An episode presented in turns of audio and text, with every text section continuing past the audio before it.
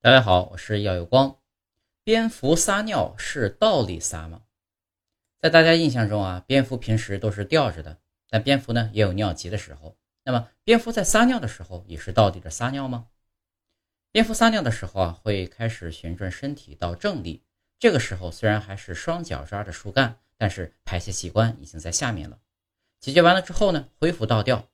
蝙蝠在小便之后还会抖一抖。撒尿之前啊，身体热量保持平衡，大脑会指挥身体马上用打寒战的方式补充失去的热量。尿战现象在冬天更为常见。其次，如果憋尿憋尿时间太久，会对交感神经和副交感神经造成刺激，引起神经反射，以后身体就会情不自禁的颤抖。